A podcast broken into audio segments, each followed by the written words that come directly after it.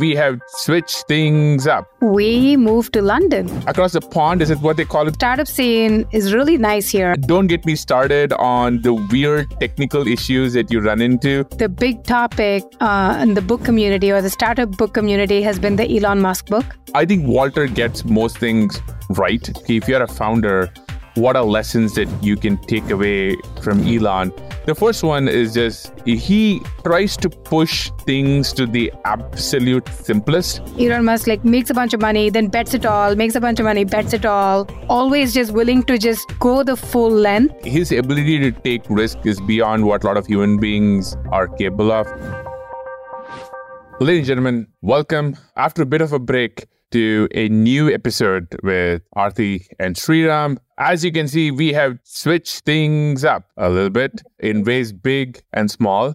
The small is, well, we're testing out a new setup because we are in a new place which we're going to talk to. So we're trying this out where we're in different rooms. She's actually just right underneath me. So if she kind of pokes up with like a big broomstick, I can hear it. But we thought we'll give this a shot. So tell us how we feel. What do you think? And we're going to run those a few episodes. The big change. And the reason why we have taken a break is we moved to London.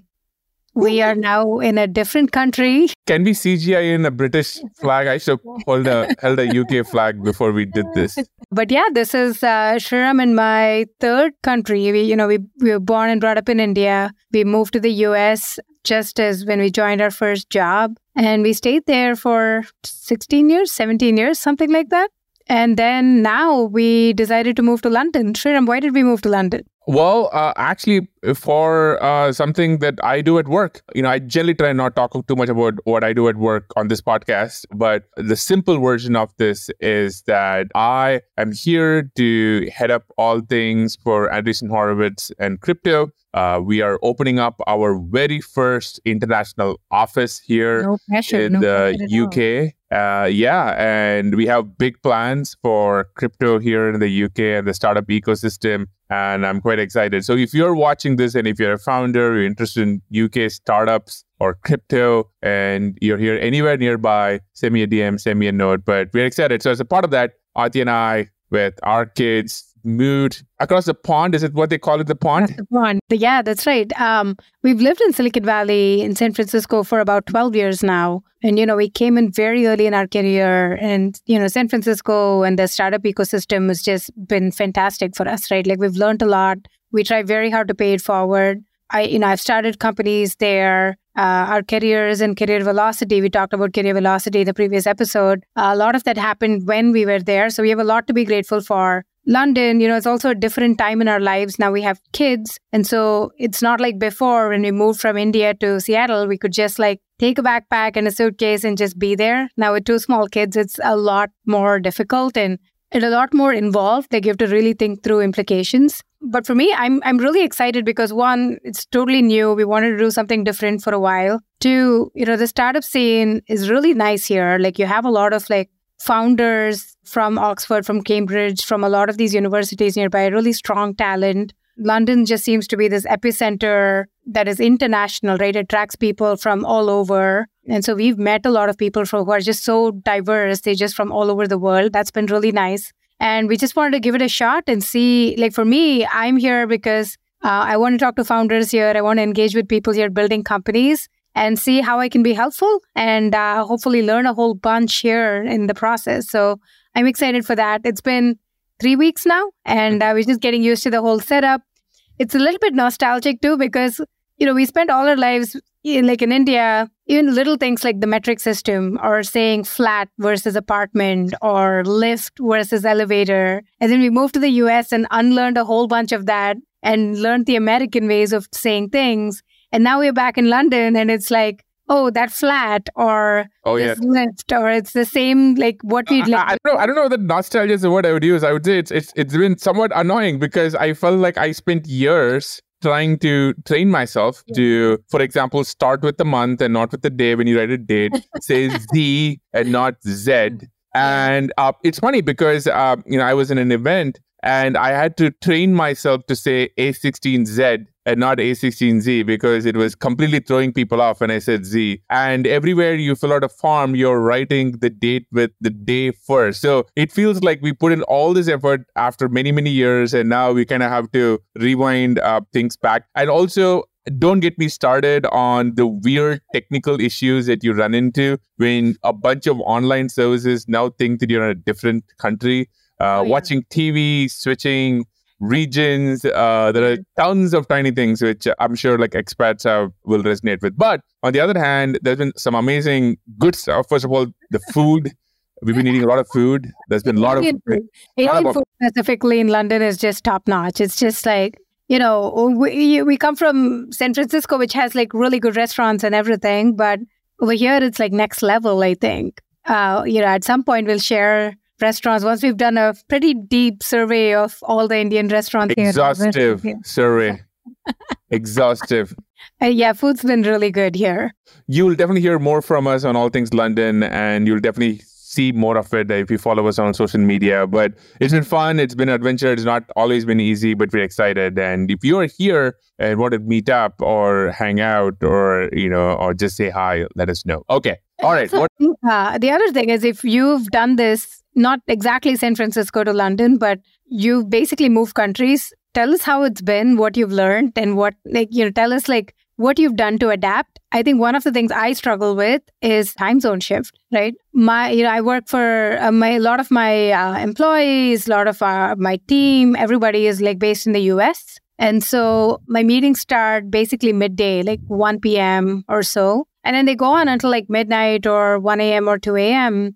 And it's been tough because, you know, it's also weird to have like your entire morning, no one like pings you because everyone's asleep in the US. And then your afternoon, things just like your phone just blows up. And I'm just not used to that at all. And then not being around in the evening or when like you know by like 8 or 9 p.m you kind of want to take a break you want to get some dinner but that's when everybody's in full swing and just getting into meetings uh, it's a bit of a shift for me, so I'm still getting used to it. It's been a couple of weeks. But yeah, if you have any advice, any tips for how you've been able to navigate time zone shifts and country shifts, I'm all ears. I would love to hear from you. Yeah, yeah, uh, that is true. Okay, what do we have on the docket? So today is going to be a solo episode because we just want to test the setup and uh, and we want to kind of like give it a whirl before we get our guests in, especially these new time zone differences. But so what are we talking about today? There, there's been a couple of things going on here, right? As you know, as people probably know by now, Sriram and I love books. We love reading. We miss all of our big collection back in San Francisco. We have over what three thousand books now, something like that. You know, now right now, like it's especially this weekend, the big topic uh, in the book community or the startup book community has been the Elon Musk book. Um, you know, Walter Isaacson, who's got you know he's just had prolific access to you know amazing founders he's written this book on steve jobs um, he's done like some fantastic books in the past and he wrote an elon uh, biography and uh, i've only started reading it i picked it up today uh, but Sriram, I think you've like blitzed through it. Sriram's like a much faster reader than I am. So, what are your thoughts? What do you think of the book? Well, a lot of people ask me this, and uh, you know, it was definitely an interesting experience because the few levels to this answer, I think. Like one is I think you look at the book as just a piece of work in terms of how it is written, the work that Walter has done, and I think a few folks have tried to review that. I think you look at the book as sort of a picture of a particular founder, maybe one of the best iconic founders of our time, and maybe a judgment and an exploration of his personality and uh, all of his traits and characteristics. It's also a bunch of several incidents, uh, which have been, I think, very well covered in, in, the press and in media. I think for me, obviously, the one which is most interesting was the one that I was involved in, which was the first few weeks and uh, months of Twitter. Uh, yeah. But I actually remember seeing Walter in the room uh, often in meetings. So I would say a few things. First off, is I think Walter gets most things right. And the way I calibrate that is I think the way he covered the first few weeks and the initial period of time at Twitter. Yeah. How uh, how is that different from what I mean? You were there. You were there yeah. in these meetings. You were there in the room. Is it different? Is it the same? What is the perception? Uh, I, I, think I was there for some of it and not there for others of it. But obviously, I've heard stories and you know from the people in the room. But the ones that you know, I definitely there was a couple of meetings which you described, which I was there. I remember seeing Walter there, or I remember some of the conversations. I think it's more right than wrong. I think it kind of captures both the the details, but also the directional sort of the thrust of how things were happening then. So if you kind of use that as a calibration for the rest of the book, I would say, um, you know, it seems mostly kind of a capture of Elon. Elon himself seems to think so from everything you read and hear. Uh, I think a few thoughts. The first one is like, I think there's a bunch of things which we never knew. I think one is the exploration of his childhood, uh, his relationship with his father, obviously very intense, personal. Seems to have been seems to be a really formative a driving force for him. I think we had always heard hints of it, but never knew the details. And that, you know, even as somebody who maybe knows him a little bit, that was kind of news to me. And that was that was probably one of the most intense part of the book. And I think there's a whole question there and debate there about how much childhood shapes people. Uh, I think for me, uh, the interesting question for a lot of people here will be like, okay, if you're a founder, what are lessons that you can take away from mm-hmm. Elon? And it's a little bit hard for me to kind of divorce the book from my own observations. But I remember when my first few weeks at when Elon took over Twitter and I was there, I would come home every day and I would try and write down my impressions of what I saw because it was the very first time I actually got to see Elon up close and I wanted to kind of capture the imagery and the feeling of what you know what I was seeing and it was obviously such a very unique time in internet history. And I would say I sort of crystallized things into a few themes of what makes Elon effective. And this is me as trying to calibrate him with some of the other founders I've seen up close, like Mark Zuckerberg and Jack Dorsey and a few others. So I think the first ones, and I think this all comes through the book, but for me, this resonated as, oh, this is where he is really ahead or really emphasizes these things ahead of anyone else. So I think the first one is just the focus on first principles. And this is a phrase I think gets overused a lot. I think uh, people toss it around. I think even with Elon. But the way I understood first principles is he tries to push things to the absolute simplest and doesn't stop until he gets there. And one example, a good example. Yeah, yeah. yeah. So one example of this is I don't think this is the book, but in the first few days of takeover of Twitter, you know, he was really focused on trying to get video uploads uh, longer video uploads on Twitter, now X. And of course, now that has happened, and now you can obviously upload multi-hour episodes or video uh, videos on X. And I remember this conversation where you know we pulled in a few engineers and we're trying to figure, okay, what is the maximum limit that you can upload? Because Twitter had an imposed limit, but there was also right. different limit imposed based on the technical implementations, right? And I don't forget the, the limit that one of the engineers in the room said was it was 42 minutes and we all went like okay why is it 42 minutes and nobody really knew the answer and we had to dig and dig. And the answer was like, you know, some combination of capacity planning, technical limitation, budgets, and a bunch of stuff in there.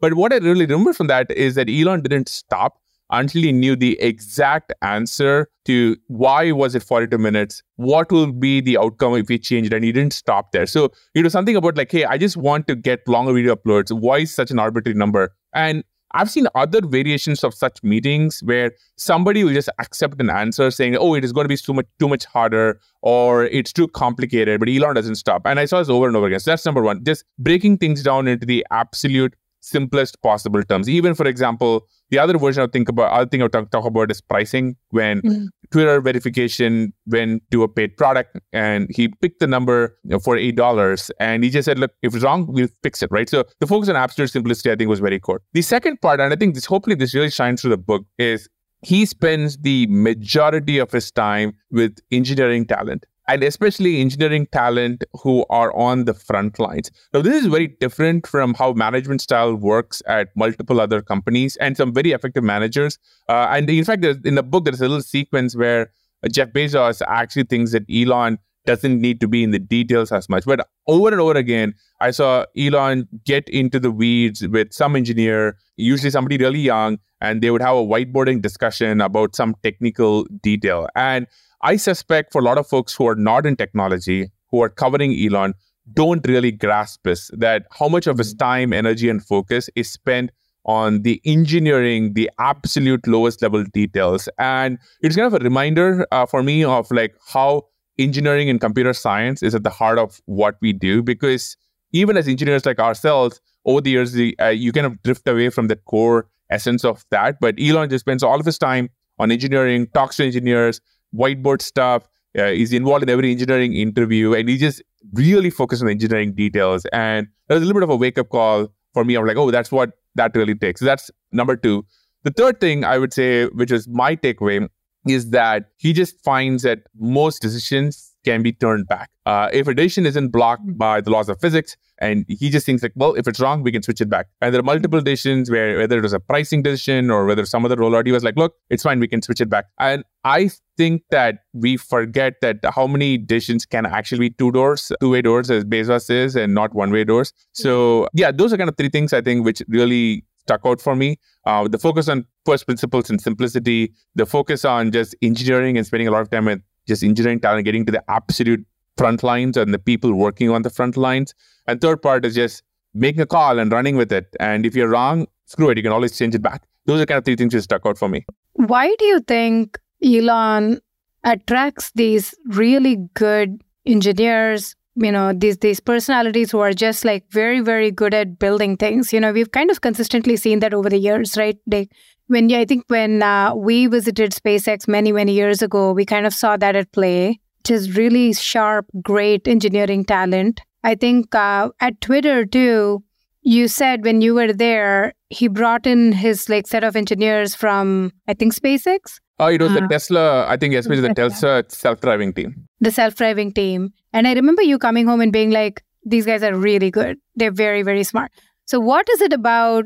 Is it his reputation as like having shipped, built these life changing companies? Is it is that it? Or is there something about his personality? Like what makes people want to go work for Elon? It's a good question. I think uh, ability to hire engineering talent and top tier engineering talent is one of his core skills, especially in our industry and his companies, which are so driven by engineering accomplishments. I think a few things. First is it obviously helps that he's Elon Musk. His iconic nature. A lot of people who reach out to him are fans of his and they're starstruck. Uh, that absolutely really helps. Like he can call anybody, and uh, and people are shocked when he gets on the phone. That I think that can get him on a call with pretty much anyone and everyone. So that's number one. Uh, it really helps. I think number two is he picks problems which have strong engineering component to them, which are unsolved. There's some hmm. really challenging problems like, hey, you want to connect several hundred satellites in space and give high speed internet or do you want to build a groundbreaking new ai company or do you want to you know launch a rocket that comes back down to earth and lands in the ocean whatever they may be uh, these are really hard engineering problems and he picks them because he cares about them and the best engineers want to work on really hard problems so that's kind of a natural gravitational pull over there i think the third part is that i think fantastic top tier engineers want to do great work and be in a place that where they're appreciated and understand uh, the, na- uh, the nature of great work is understood. And I think mm-hmm. Elon appreciates great engineering work. And mm-hmm. not maybe always great engineers. And, you know, there is a lot of incidents in the book and elsewhere where, you know, he can, may not be the most caring human being when it comes to individuals, but mm-hmm. he does appreciate fantastic engineering work. And if you're a great engineer, you want to be in a place where you're doing great work and it's appreciated. And I think all of these together uh, makes it maybe one of the best recruiter of talent. Now, there's another interesting part where I think something which is underappreciated is how good he is at interviewing technical talent. I actually once asked him about this, where I was trying to figure out how does he actually interview talent, especially technical talent, because he does, I think, insist on doing most technical interviews himself. And if you look at his track record, he does seem to have an eye for spotting and getting great talent. The book, mm-hmm. outside the book, there are all these stories where he plucks somebody from obscurity and they become great. Now, some of it he has obviously observed in action and he can sort of use like, well, you're in the company, you do great work. But some of it is through an interview. And so I did ask him once where like, hey, what are you doing on interviews? And I think the pithy answer is that he just really focuses on getting them to explain a hard problem they have solved mm-hmm. and going into as much detail as possible. Now, that seems like easy. A lot of people do versions of that.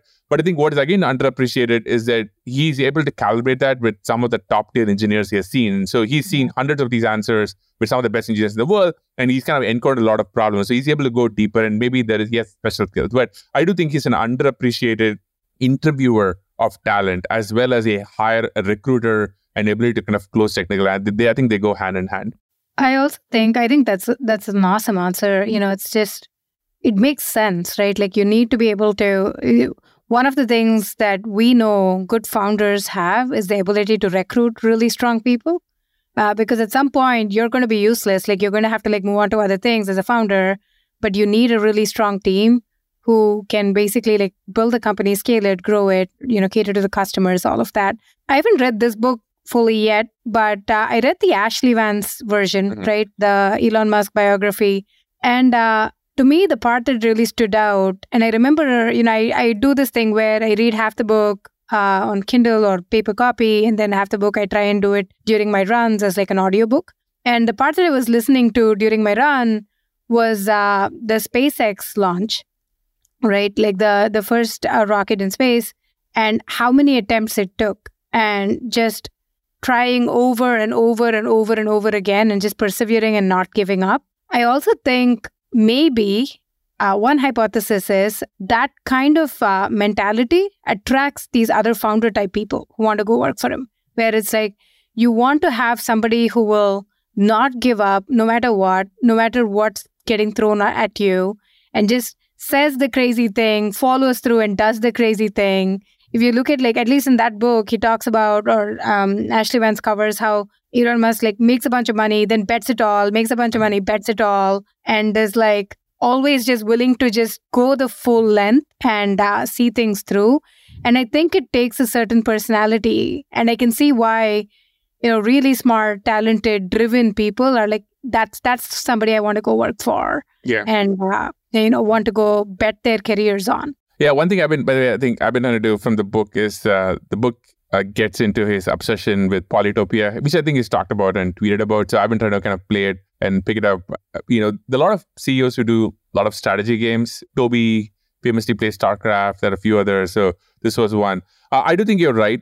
People are attracted to his all-in nature. It's interesting because I think his ability to take risk is beyond what a lot of human beings are capable of. Like many levels. I think financial, personal, reputational, physical, maybe. Uh, he's a, he, he just has next level risk tolerance.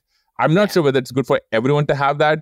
Uh, I'm Yeah. not sure whether I could function that way, but I'm very happy he's out there doing this because uh, you know we just got Starlink in our new house, and it wouldn't be possible. I mean, it's magic, right? Like that's the thing. People, you can criticize Elon for a bunch of things. You can criticize for some tweet or some random thing. Like you know, we've we've you know, I I promise you that, that when we publish this episode, there'll be a bunch of people being like, "But he said that. That's not cool." And oh, why you guys like supporting him so much or whatever? But like to me, it always comes down to, but look at the results, right? Like mm-hmm. look at what he's been able to do and you can't knock that like you can't take that away from him right so to me it just it kind of comes down to that and uh, you can't ever say that he's not fully dedicated to the causes right Yeah, I think So- the unresolved question, and this may be at the heart of why he maybe pisses a lot of people off, is, and I don't have an answer to this, is does it take that personality in all the good and the bad to achieve those results?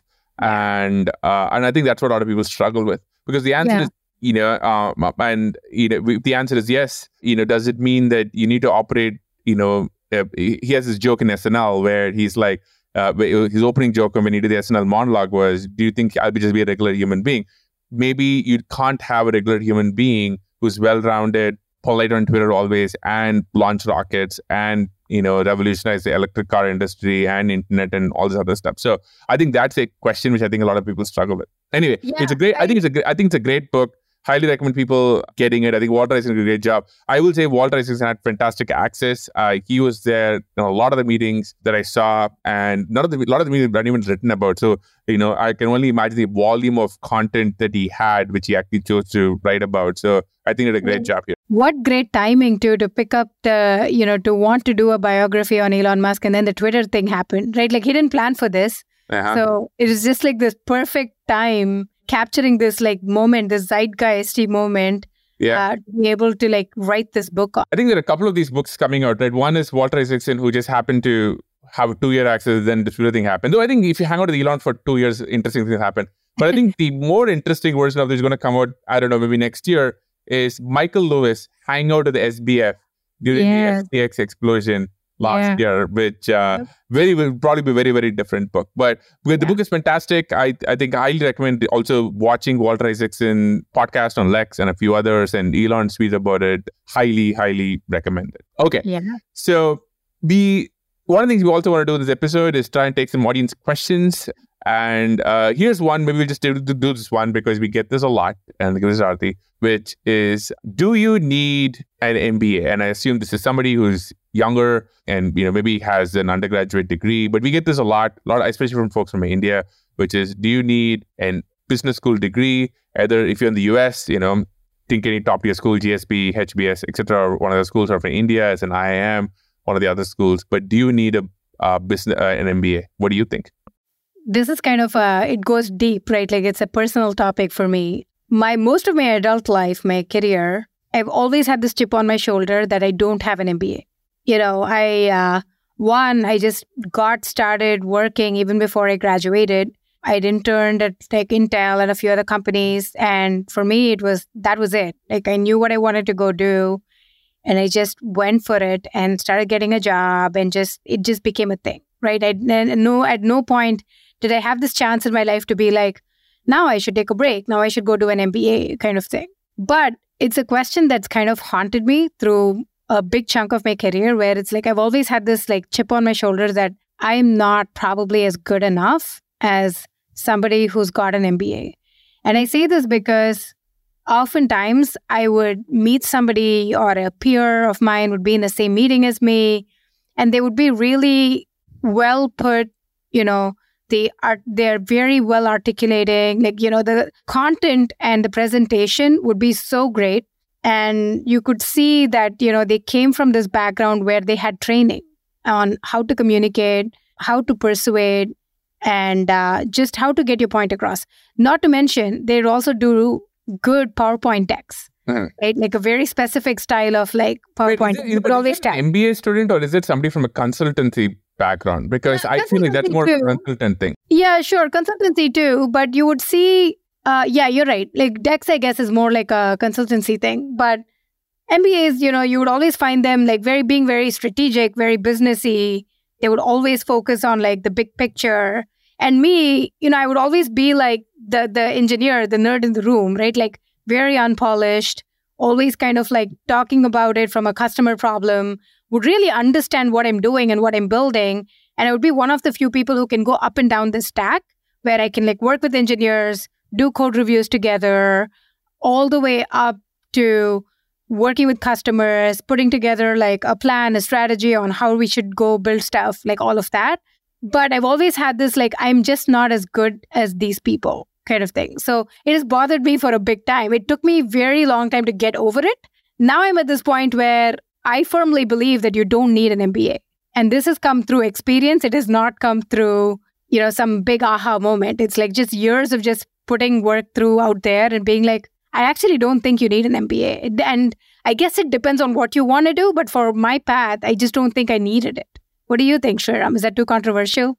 Well, I have a similar chip on the shoulder. I think, you know, like kind of being a bit removed from the time in our lives when, you know, we would have needed an MBA. So I think yeah. you can kind of look at it a little bit more with an abstract nature now than when it was a little bit more of an option for us, I guess. Yeah. So I think if you try and break down what an MBA gives you, I think there are three things. One is, you know, there's obviously, you know, some level of like educational content. You learn things, you know, case studies or, you know, business management, etc. You're learning things. So that's one. Mm-hmm. You know, second is you're getting credentialing. Obviously, you know, if you're in a top tier school, Stanford, GSB, HBS uh, in the US, IIM in India, you know, there's a credentialing aspect where it definitely has open doors uh, and it gets you taken seriously. Mm-hmm. The third, and I think this may be the most valuable aspect of it, is the network that you build. Because if somebody is in one of these schools, they're probably really good at what they do, and it gives you a community that I've seen people really tap into. Where uh, and the thing about MBAs is that people often come from different domains and walks in life. So you might meet somebody who goes on to a job in finance or government or totally different industry and that network can prove very valuable and i've seen those networks tend to be very valuable but i would say that's kind of the the steelman version i would say of you know what people wind up getting. I think if you look at all of those i suspect there are better ways to do that now. Number one on the content side i really think the best way i'm not a fan of general running a business uh, advice I think if you actually, it's interesting. If you can think about the whole Elon story that we talked about, right? The the lesson from all of that is there are people who are very good at what they do specifically, and you learn on the job, and you just apply intellectual horsepower to a problem, and you learn how to do the thing. And In a way, I think an MBA is sort of the opposite of that because you're learning about abstract things, which I believe, and I'm sure a lot of people are going to be very angry in the comments. So I'm not sure whether MBA people are going to hang out on YouTube comments, so we will see. But I don't think like an abstract education is going to be as helpful as just doing the thing itself. Um, yeah. uh, and I think that's you know, and I've had a lot of conversations. Many, many, many, many people from B schools have done that. Second is on the credentialing aspect. I think that's still true. I think that's true for some set of schools. You know, if you go to Harvard, if you go to Stanford GSB, it is going to get your LinkedIn noticed more. I would posit though that there are many other credentials that matter more. You mm-hmm. be a director at a FANG company, you uh, you're an early stage employee at a well-known startup, and of course, if you're outside tech, there are many other ways where those credentials will matter just as much as an MBA also. And then finally, on the the network aspect, right? I think there are just multiple multiple ways to build strong networks that we've explored on this call, Uh, uh, on this podcast that don't require to be in a classroom. I do think that MBAs do give one thing which I haven't seen other alternatives for. For it gives a place for people to figure out their lives, especially at the time they turn around 28, 27, 30, and you spend a couple of years and you have a time time to where you almost like you almost have an excuse to take a couple of years off, figure out what you want to do, and then pivot your career into something else. I haven't seen many organic ways where people are been able to pivot from, say, hey, I am a chemical engineer, and then I'm going to go become an, you know, a marketing manager at Procter and Gamble. Like MBA gives you that pivot, a culturally accepted pivot, right. which uh, I just don't think there are many other good ways to do right now. Now, the downside of that is if you already know what you want to do, I think it's a waste of time. Two years, very, very valuable time in your 20s. And so, for example, I talk to a lot of people who are like, hey, I want to do startups, I want to be in tech. And you know, I'm like, great, just do the thing. Right. Yeah. Um, and uh, I will end with my one of my favorite quotes from Warren Buffett. So, which is if you want to, if you already know what you're going to do, and you know you're in your mid 20s, right? Like, don't wait for an MBA just go do the thing. Like get the job in a FANG company go do the startup you know whatever it is you want to do. So which comes from warren buffett quote which is like don't save up sex for old age. Just do it. On that note but yes. You know the points that you mentioned the three points that you mentioned right? To me i look at it from the vantage point of what do you want to do right? For me i've always wanted to be a founder. I re- realized, I remember feeling that way very, very early on, even through early college, even, I guess. And uh, I've always wanted to go build a company. And for me, all these years later, like to your point, like if you look at those three things, one, go do it, go build the company. Like you don't have to get the experience, you won't get the business, the abstract business advice on how to build a company. I don't know if that's going to be valuable for you. Like you're going to learn a lot more on the job it's not going to be pretty. No startup is going to be easy. And so you're just going to learn a lot more on the job, even like one year of doing it and banging your head against the wall. Like for me, the first year, it was like drinking from this fire hose, right? It was like we were building, I was building out the website, building out the back end, the logistics part of it, but also trying to fundraise at the same time, trying to do like growth and marketing at the same time, these collaborations, working on a product, then we'd have like our first set of customers. So I would sit down with the customers and then like iterate all of these in one day, right? Like over and over and over again. And you learn so much. Like I don't know if like any education like an MBA is going to like get you there that fast. Maybe over time it would, but I you just learn a lot faster. Um, you also learn these skills like hiring and firing people, which I don't think you can learn, uh, you know, do doing an MBA. Like especially most often, like, you know, now I advise a lot of founders, I invest in a lot of uh, companies, I angel invest. And one of the things that I consistently find first time founders do is they're afraid to fire people, right? And uh, it's not easy, it's not fun, but you kind of have to do it. And, you know, you know it's how it's going to happen. The person you're like about to fire is, probably knows it too. There is a way to do it and you're just not going to learn that unless you just get through it and do it right like and so there are things like these which are awkward uncomfortable distressing even that you're just not going to learn with doing like with this like getting this degree side of things the network part yes sure but i almost you know maybe it's just me i kind of have this as like a badge of honor that I don't have to go through a class or a cohort to be friends with these people and have that as my network. Like that's okay.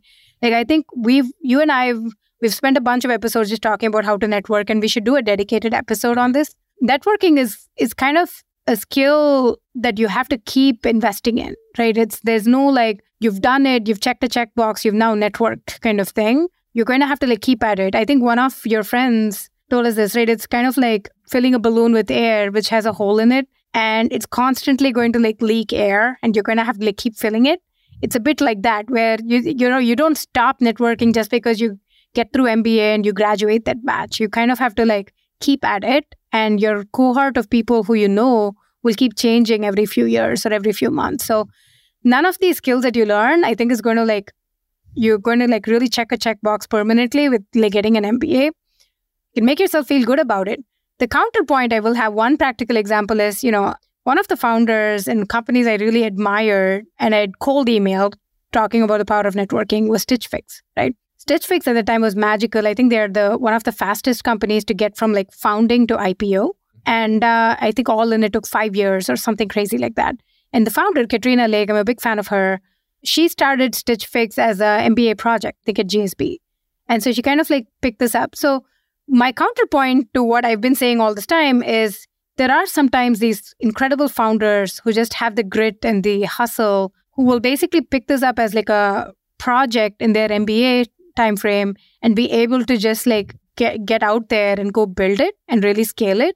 And for them, it just comes together, right? Like they have the right network, they already know how to build a company, they want to build a company, they know how to scale it. All the skills and all the network and everything all comes together. And that to me is like this bull case where, you know, it just worked out.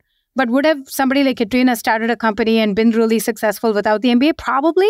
But I would like to think that it accelerated her path uh, because of like going through this thing. So if you're going to be a founder, probably don't need it. But I guess it doesn't hurt if you have one and you've started a company through that. Uh, and it really depends on the career path that you're choosing, I think. I agree.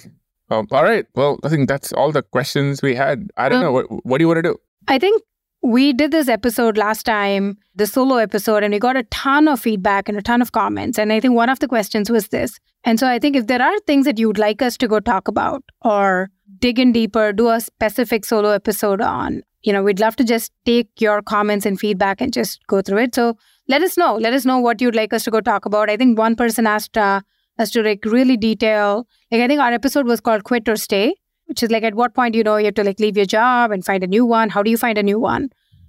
And uh, we got a lot of great comments. I think one of the comments was, "You talk about networking. Can you go into detail about what does that mean?" And I think we should do a separate episode on that because I think it's super valuable. It's the one thing that I wish I'd known early on. And so we should cover that. But if there are other topics that you'd like us to go cover, please yes. let us know. And let us know how, how you think that you set up. And also ideas and tips for London or moves. We are all game. But on that note, same time, same place, same bat channel. and next time, see you folks. See you.